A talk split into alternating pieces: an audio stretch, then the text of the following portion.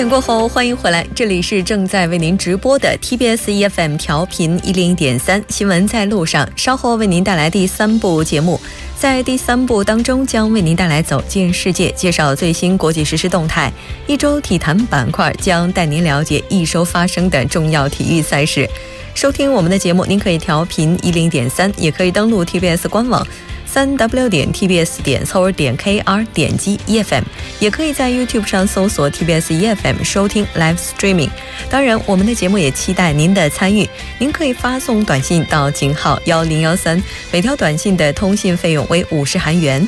您也可以在我们的官方留言板或者是 SS 上进行留言。当然，您也可以点击 Live Streaming 对话窗和我们进行互动。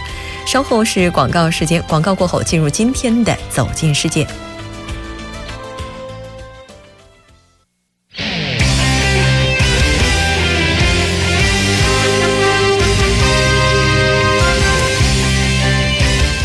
走进世界，为您介绍主要国际资讯，了解全球最新动态。接下来，我们就连线本台特邀记者，来自人民网的夏雪。夏雪，你好。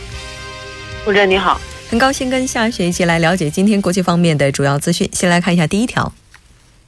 第一条消息是，日本防卫相稻田朋美于十二日通过日本共同社表示，韩国新政权也应该履行。韩日军事情报保护协定。嗯，那么在这个文件当中，应该说在这次会谈当中，他们具体的都提到了哪些内容呢？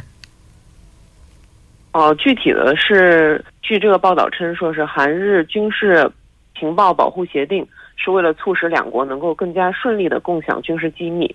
考虑到目前的半岛形势呢，韩日军事机密应该得到新政权的重视。稻田朋美称。韩日联盟对于稳定地区的和平安全是必不可少的，所以说日韩应该在这些安保问题上达成一致。嗯，这次日方的话应该是通过外交的渠道表达了他们的这一要求。那现在韩国总统文在寅在当时还表达了什么样的一些观点呢？这个协定呢是于去年十一月签署的，然后当时文在寅他在推特上表示。说国务会议上签署的并不是军事保护协定，而是朴槿惠的卸任提议书。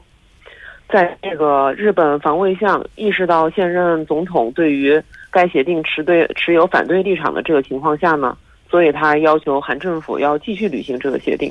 嗯，那么对于这条协定的话，可能未来还是需要两国首脑之间进行进一步的磋商，才能够达成相关的共识。这条消息我们先了解到这里，再来看一下今天的下一条。好的，这条消息是，日本政府将在防卫装备品的联合开发方面加速与欧洲各国的合作。作为联合开发的前提，日本计划与意大利、德国、瑞典签署防卫装备品及技术转让协定。这样至此呢，欧洲的高端设备品和技术都将导入至日本的自卫队。嗯。日本政府不断的提高在防卫方面的投入，这对周边国家来讲的话，应该也是一件比较让人担忧的事情。那目前它的这个进展情况怎么样了呢？目前的话，日本已经与美国、澳大利亚、印度、菲律宾、英国还有法国分别签订了这个协定。然后，意大利呢是继英国和法国之后第三个与日本签订协定的欧洲国家，而且。这个协定是是于二零一六年三月举行日意首脑会谈的时候达成一致的，然后本月的话，意大利国防部长将访日，然后对这个决对这个协定的签署进行最后的确认。嗯，根据了解呢，像德国还有日本，他们的防卫当局之间正在就启动一个协商啊、谈判啊什么的进行协调。是的，因为德国的陆上装备的水平是比较高的。现在日本陆上自卫队使用的九零式坦克的炮身就是德国企业开发的。不过，日本陆上自卫队坦克的加速和转弯这个灵活方面也是非常出色，所以说两国有可能会联合开发相关的坦克技术。嗯。就相关方面的话，应该说这次的话，瑞典它在这个方面也是日本目前考虑的对象。是的，因为瑞典在这个叫 API 系统不依赖空气这个军事系统上面拥有非常优秀的技术，它这样，它这个不依赖空气的这个潜艇呢，是无需浮出水面便可获取空气，而且可以实现长时间的航行。所以说，日本的防卫省呢，也是这次将瑞典列入了候选的谈判国家之一。嗯，是的，没错，还是那句话，希望所有的防卫都是以保卫和平为前提吧。再来看一下下一条。这条消息是之前我们了解过，美国总统特朗普在毫无先兆的情况下解雇了联邦调查局的局长科米，震惊了政坛。目前呢，FBI 内部对此感到十分愤怒，而且认为这是特朗普向 FBI 宣战，所以更加坚定了他们要调查俄罗斯干预大选的指控。嗯，是的，没错。那这条消息我们在这几天的报道当中也不断的提到了，而且呢，之前也提到过，说科米他本人也是通过媒体了解到自己被解雇这一事实。那么他当天在听证会上是怎么样去表达自己态度的呢？当天的话，当天的听证会上的话，他是表示说：“喂，喂喂啊，嗯。”当天在当天的听证会，对对对，他是表示说，这个对于舆论指这个 FBI 重启电油门的调查影响大选结果，他说，这个说法让他觉得非常的恶心，但他不会为此感到后悔。如果是重新来过的话，也会做出同样的决定。嗯，是的，没错。而且呢，特朗普日前在白宫跟前国务卿基辛格在会面的时候，其实也评价过说，这个科米没有做好自己的工作，就这么简单。当然，他这句话这么简单，但是抛到外界的话，可能引起的就是轩然大波了。那也有媒体就指出啊，说其实特朗普想要解雇科米，这在去年大概十一月份的时候就已经有想法了。对。因为当时的话，特朗普曾称自己遭到前总统奥巴马的窃听，但是科米呢没有支持这番言论。嗯，而且更重要的原因是，特朗普团队涉嫌私通这个俄官员一事，FBI 后来就此进行调查后，科米没有为特朗普洗清嫌脱，嫌各方面的嫌疑，所以特朗普觉得他太重于指控，指控这个俄罗斯。而且没有为相关的调查文为什么？而且没有调查为什么相关的文件会被泄露给传媒？嗯，那么其实这么听起来的话，双方应该之前是有一些嫌隙的。那科米方面，他未来有什么样的计划呢？目前的话，据这个 FBI 的官员透露的话，现在同僚对这个科米的遭遇都是感到非常的愤怒，然后决定要采取反击的行动。当科米他向下属撰写告别信的时候，他说他一直相信总统可可以用任何理由或者毫无理由的解雇 FBI 的局长，所以他也不想再花时间深究，也希望同事们不要在此此事上继续进行周旋。嗯，确实是因为毕竟这件事情的话，想要不深究的话，还是需要各方都能够退让一步。但是不管怎么样的话，这件事情至少在美国的政坛现在引起的这个波涛哈还是比较汹涌的。那这条消息先了解到这里，我们再来看一下下一条。好的，这条消息是欧盟理事会十一日通过一项决定，建议五个申根国家再次延长内部边境管控措施。实现最多六个月。嗯，那这是欧盟理事会大概第几次延长管制呢？这是第三次了，而且也是最后一次建议延长。建议延长澳大利，嗯，建议延长奥地利、德国、丹麦、瑞典和挪威五个申根国家在部分边境地区实施管控的这个措施。嗯，但其实像这个欧盟理事会啊，他也表示，其实现在欧盟仍然面临着一些非常规移民的问题。是的，所以他，但是他强调呢，这五个申根国家。只有在认为必要和适度的情况下，才能进行内部的边境管控。嗯，是的，没错。现在欧盟可能对于难民的一些政策，包括一些集体内部共同采取的措施，已经引起了不小的分歧。然后这些分歧呢，也导致现在我们现在都知道的，英国已经开始启动了脱欧谈判。未来到底会是怎样的一个走向，我们也会继续关注。非常感谢夏雪给我们带来这一期连线，我们下期节目再见。下期见。好的，稍后我们来关注一下这一时段的路况、交通以及天气信息。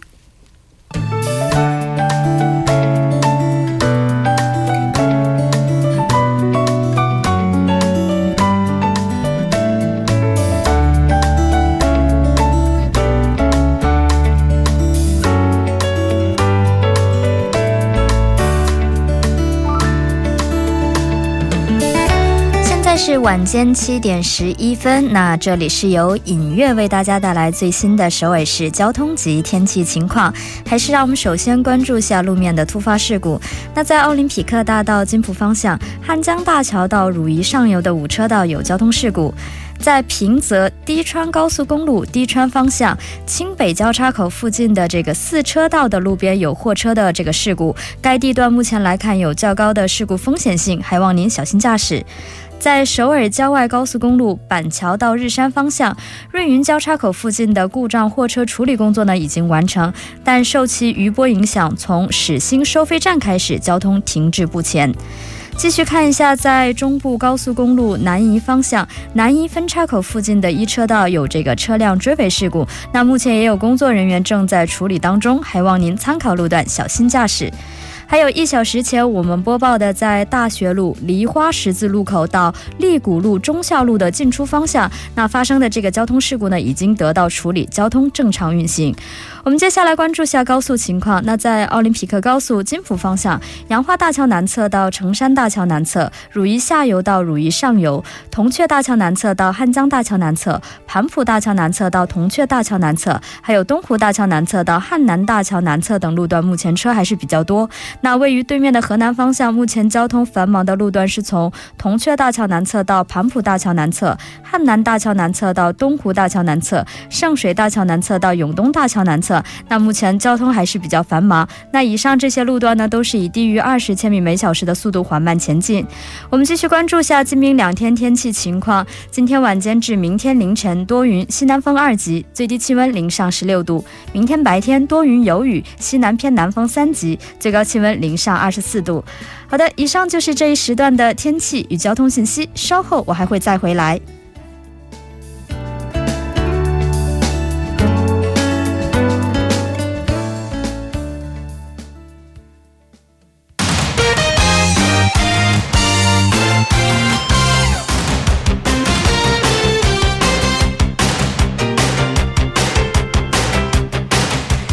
周体坛带您了解最新的体坛资讯。那接下来就要请上我们的老朋友申韩哲，韩哲你好，主持人好，大家好。这个韩哲缺席了一周，上一周是我们的金小编带的班儿。对，没错。那这周的话，我们韩哲归位继续为大家送上这周最新的体坛方面的资讯。来看一下今天的第一条是什么比赛呢？好的，第一条是这个棒球比赛，不知道大家知不知道这个韩国的那个非常出名的一个棒球选手叫这个。刘天金，嗯，他这个在美国也打过球，非常出色。这个他十二号在这个美国的科罗拉多州的这个库尔斯福球场举行了这个二零一七年的这个美伊兹里戈，然后在这场球比赛里边呢，发挥的也还可以，十局四次三振八支安打，然后投手数呢是一百零一个。之前在那个二零一三年的这个美伊兹里戈上呢，他也曾经是也打过，然后发挥的也不错，但是怎么说呢，也有一些失误吧，嗯。嗯，我觉得在比赛当中不失误是不可能的。是的，是的，就是看谁失误失的小。是的，是的。那他现在这个成绩怎么样呢？嗯，二零一四年四月五号和这个 s i m p l e n s c o 的比赛里面也是失了八分。嗯，在这个 KOB 联赛里边呢，也是十分的这个失分的记录是曾经从来都没有过的。然后这个很多这个媒体啊记者就认为这个刘先进选手是这个棒球生涯中最差的一天。然后这次表现的不是很好嘛，就是但是说，就是归结在查这个理由，这个原因为什么？这个后来就查出来说，这个柳先金选手呢，当天这个最最快的球速速度是这个九十一点七迈。咱中国叫迈嘛，相当于这个公里数的话，就是一百四十七点六公里平均速度。嗯，然后这个本赛季的平均速度呢是一百四十四点九，他连这个速度都没有达到，所以说球速不够快，相当当然呢发挥的也就不是很好。啊啊，特别是在棒球当中。没错，没错。那据说他这个控球好像也有动摇。是的，嗯，这个控球呢是很大的动摇。这个尤先进选手呢，当天是给了这个四环球六个，也是这个 MLB 出道以后的这个最大的一次记录了。这个一五年的时候，他这个肩膀好像受伤了，手术。然后一六年的时候，这个手臂也有什么痛症等等的，受这个伤病的困扰吧，也困扰了很大一阵子。去年的这个五月一号呢，这个终于是复出了，九百七十三天，终于迎来。来了这个他的第一场的职业第一场这个复出之后的胜利。他自己表示，那个是以后的比赛也会再接再厉，嗯，也希望他迎来再一次的辉煌吧。嗯，是的，没错。对于每个选手来讲的话，可能都会有自己的高潮，还有低谷。那也希望球迷朋友们能够一如既往的支持他吧。是的，是的。再来看一下下一场比赛，这场比赛是足球。是的，是的，没错，这场是个亚冠联赛。嗯，这场比赛呢，嗯，上海上港是这周三，我这场球我也看了，嗯，是二比三输给了这个西西牛浪者。嗯。嗯，在这个澳澳洲踢的西西尼的主场，嗯，这场球输了意味着什么呢？这个意味着就意义就很大了，意味着这个亚冠有史以来咱们中国球队的第一场德比战就来临了。去年的时候是韩国曾经有过德比，全北现代和这个首尔 FC，咱们中国球队还从来没有在十六强比赛中有过这样德比。嗯，是这样的，因为他这个赛程安排是这样的，因为嗯，上海上港。周那周三输给了这个西西牛郎者嘛，嗯，就是变成了小组第二。呃，江苏苏宁是在这个崔龙洙教练的带领下是一路高歌，四连胜，然后用这个全华班也把这个澳洲的球队赢了，所以他们是小组第一。这样一来的呢，呃，F 组的小组第一对这个 H 组的小组第二这个交叉啊对阵，嗯，但是说很多人就说。对这个上海上港评价不是很好，就是说他们不爱国呀，是故意输的，就是为了 呃省着这个劳途奔波嘛。如果要是赢了拿小组第一的话，可能打这个日本的球队。嗯，但是我不这么认为，因为什么？这不并并不是不爱国，因为这样的话反倒是好事儿。因为什么？十六强里。都是中国球队的话，两支球队总有一个会进八强，对吧？你如果两个球队分开打的话，都输了一个也没有，最后捞光。这样的话，总有一个进八强，是吧？是，对。而且我觉得所有的球员在场上的时候，谁还能想我要故意去输球呢？没错，没错，是是。哎，我再问一个非专业球迷可能会问的问题：什么叫德比？德比就是呃，正确的德比呢是这样，在同一个城市的两支球队，嗯，但是在这种。洲际赛场呢，就是同一个国家的两支球队，就是德比战这种。啊，同在同一个国家的对两个两支球队，比如说咱们上海和这个江苏，这就叫德比。如果对，因为是洲际比赛嘛，正常来讲应该是中国的球队打韩国的球队，或者中国的球队打日本球队，但是对对对，但是这个就是因为成绩比较好嘛，双双出现，然后这样就。嗯，产生了这种德比哦，他突然觉得好骄傲的感觉哈。是没错。嗯，那咱们了解一下这个亚冠它的整个规程。是它这个规程呢是这样，就是嗯嗯，F 组的第一呢就对阵 H 组的第二，嗯，F 组的第二呢对阵这个 H 组的第一。刚才我也说了，这个交叉的嘛。嗯，这样的话呢，嗯，也就是说咱们这个上海所在这个 F 组呢与江苏的 H 组是交叉对战。嗯，然后在这个四轮比赛中呢，嗯。另一另一边呢，咱这个恒大也是出现了，咱中国三支球队也是交叉对战。在另一边呢，恒大是对阵这个泰国的这个蒙联通，嗯嗯，这个嗯，将这场比赛结束之后呢，直接进入八强。所以说这不管怎么说，咱们这个，呃因为他这个亚足联这个规则吧，稍微有点，咱说有点奇怪，挺绕的。他是。故意把咱们这个东亚跟西亚分开了，实际上这个是不可以的，因为他们就是因为他们西亚的这些国家嘛，就是比较自私，就认为他们球队老是输，你你们东亚这几个中日韩这么强啊，不如我们分开了。但正常其实亚冠亚冠嘛，是亚洲。合在一起一起踢才有意思，所以是造成了很多一些不便的情况，就是中国、日本、韩国这几个球队年年踢，弄得就是每年见面，每年见面都熟悉不爱踢了。所以说，就是这个东西，我觉得是应该做一些改变的。对，行，你刚才提到了这个 F 组，包括 H 组，我想问一下，这次一共有多少个组？嗯，一咱们东亚是四个组，西亚是四个组，一共是八个组。呃，就是从 A 组，然后一直到 H。H 组啊然后交叉的对阵，对交叉第一、第二和第一、第二交叉对战哦，然后每组有几个国家？每组是四支球队，然后抽签啊，基本上就是四个国家。啊，这样抽签进行，我终于捋顺了这个亚冠的规程，还挺复杂的。嗯，那现在这个成绩怎么样呢？嗯，现在咱们这个中国的成绩是很不错的。咱现在这个江苏 FC，嗯，还有这个上海上港、广州恒大都已经出现了。江苏 FC 是也是全胜，嗯，也就是一直嗯小组第一的出现，而且日本三支球队出现，韩国呢这一次相对差一点，只有这个济州联队出现了。嗯，啊，首尔 FC 和这个水原三星。还有这个蔚山现在，就是说运气不太好吧，嗯，就被淘汰了。但是呃，我认为韩国队老牌强队，年年他们都是这个亚冠的特别强队，我觉得还是嗯很有希望的。嗯，是的，没错。咱们这个亚冠比赛的话，我估计下周还得继续再说。先了解到这里，好，再来看一下下一条啊，下一条是这个皇马，就是皇马，这是十五次杀入了那个欧冠的决赛嘛？嗯，就是嗯，皇马就是这一次呢。半决赛次回合嘛，在这个卡尔德隆球场一比二负给了马竞，但是总比分淘汰了同城对手。嗯，所以说两。嗯，两个赛季杀入欧冠决赛，连续七个赛季呢，欧冠四强，四年内三次打进了欧冠决赛，皇马迎来了他这个绝对的盛世。我觉得，嗯，确实这皇马确实不简单的。嗯，是，我觉得这皇马这成绩也是非常傲人的。没错，那皇马之前好像他还有一个五连冠的历史，就是这个国际足联认证的这个二十四世纪。最佳的俱乐部权威机构这个 IFHS 评定的二十四世纪的那个欧洲最佳俱乐部，就是西班牙国王授予的这个皇家桂冠。就是从历史上来讲呢，皇马就是非常高贵、底蕴十足、豪华战舰的背后呢，它这个是有这个成绩的撑腰的。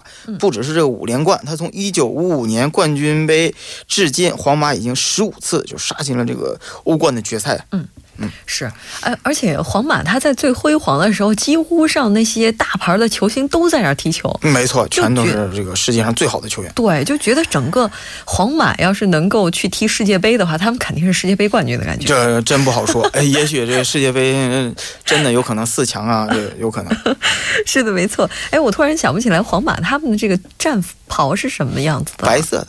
白哦，一直是传统的白色。对对对对对，特别他那个白色的战袍，我觉得有的时候男生穿着那个战袍，就是皇马的那个队服，在球场上跑的时候，我就不说了哈，绝对是青葱岁月了。是是。那咱们再来看一下哈，这个皇马的话，他接下来有一场比赛，哎，我怎么看到他输了？啊，对对，没错，他他就是曾经输了，也输过很多球队，嗯，就是一九五五年呢，这个五十六，一九五六年这五十七等等这五个赛季吧。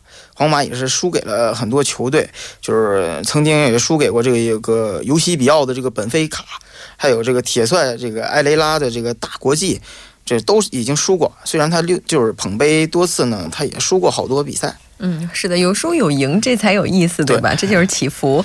那他接下来呢，也是第九次打进欧冠决赛，这是什么时候呢？嗯，第九次打过打进这个欧冠决赛呢，是已经是一九八零年这个八十一赛季了。这个那年欧冠决赛呢，皇马零比一是负于这个处于巅峰的这个利物浦。嗯，这是改制之后的那冠军杯的三十七个赛季，皇马九次杀入冠军杯决赛，六次也是夺得了冠军。然后这个九二年改制之后呢，嗯。世纪之交的这个皇马吧，在这个海海海因克斯带领之下呢，也取得了很好的成绩。就是一一比零力克了尤文捧杯。一九九零年十二月呢，这个皇马也是三比零完胜这个瓦伦西亚，拿到了这个历史上俱乐部首个八座这个欧冠奖杯。然后一零年这一二年呢，这个齐达内也是，呃，天外飞仙吧，助这个皇马 二比一击败这个勒沃库森，第九次获得冠军。是的，没错。我觉得皇马这战绩要真数起来的话，豪门如果不是他的话，想不到是谁了。当然还有很多其他的意大利的一些豪门，是是。像今年就是今年就是尤文就表现的特别好，嗯，而且今年这个欧冠决赛就是皇马对尤文，我这周围好多朋友也打算去看，在英国。哦，嗯，这个我觉得如果要是韩哲要是在当地的话，应该场场都不落吧。嗯，那应该是差不多。是的，没错，咱们也可以期待一下这些球队，他们到底最后谁能够捧走金杯。那再来看一下下一条。下一条消息，这个曼联，这个韩国球迷也是特别喜欢这个曼联嘛，因为以前这个朴智星也在这儿。对，呃，曼联这个北京时间五月十二号凌晨三点五分，英格兰当地时间五月十一号二十点五分。二零一六至一七赛季，这个欧联半决赛进行了次回合的一场比赛。曼联在这个老特拉福球场迎战塞尔塔，曼联一比零打平塞尔塔，总比分二比一晋级了决赛。嗯，是的，这场比赛打的也是非常精彩。没错，嗯，这场比赛呢，十七分钟时候，这个我说一下这个比赛的大概状况。嗯，这个姆希良传球，拉什福德左路四十五度传中，后卫无人盯防，六码处头球攻门，擦着立柱进球，曼联一比一总比分二比零领先。六十六分钟的时候呢，这个。阿斯帕斯对这个裁判不满呢，领到了黄牌。八十五分钟的时候呢，是这个邦贡达右路传中，无人防守的这个隆卡利亚八马处的这个头球得分，曼联一比零对这个塞尔塔。八十八分钟的时候，双方发生了一点小冲突，好像这个裁判了解情况之后，向这个塞尔塔的球员出示了红牌。从回放看呢，拜利先打了这个圭圭德利的头，然后这个隆卡利亚呢打了这个拜利的头。随之呢，比赛之后一比一平，塞尔塔总比分。二比一取得了这个晋级的决赛，反正这比赛里边呢花絮也是挺多的啊，是没错。我总觉得足球比赛啊，它有的时候看起来比篮球精彩的原因可能就在这儿。没错，它这个身体上的冲撞是非常直接的。是的，因为有这全身都在动嘛，嗯，然后这个加上这个在球场上，你知道这个脾气不太好控制，一些年轻人，对啊，面对着这个几万名球迷，当场谁都不想丢这个面子嘛，所以当时也要较这个劲。哎，你说未来要是在这个足球场上，然后发起倡议，提倡大家文明踢球，这有？可能吗？嗯，可能性不大吧。我觉得现在就已经很文明了，因为毕竟有裁判在这个限制，这在抗这个呃掌握着这个比赛的这个，比如说要有起火药味的时候，他就会掌握一下，吹一吹，他会这个好的裁判会去掌握这个比赛的这个状况。哦，但是不管怎么样的话，总觉得足球的话，可能也正是因为这样，大家的一些冲动，当然这个应该是适度的哈，是的，是的，所以才显得这么精彩。那这场比赛的话，我们来看一下这个出场阵容啊，出场阵容是这样，曼联是踢了一个这个四三三的这个攻击阵型啊。嗯。后卫二十号这个罗梅罗，二十五号瓦伦西亚，三号拜利，十七号布林德。中场是这个三十六号达米安，二十七号费莱尼，二十一号这个艾雷拉。这个还有这个六号的这个博格巴呀，这个人这也是现在号称是天价的球员。我刚想说这个很贵，好像是是是。然后他这个还有这个十四号这个林加德，加上这个后来替补出场的这个十号鲁尼呀，鲁尼曾经也有传言说是来中超，但是现在又没消息了。嗯，十九号这个拉什福德也是非常有有有有天赋的一个球员嘛。二十二号这个姆希塔良和这个七十八分钟的时候这个替补出场的这个卡里克，这就是今天这个。曼联那个出场阵型，嗯，听到这些名字都是热血沸腾的。我们下周继续来了解相关的比赛。非常感谢韩哲今天做客我们直播间，下期再见。好的，下期再见。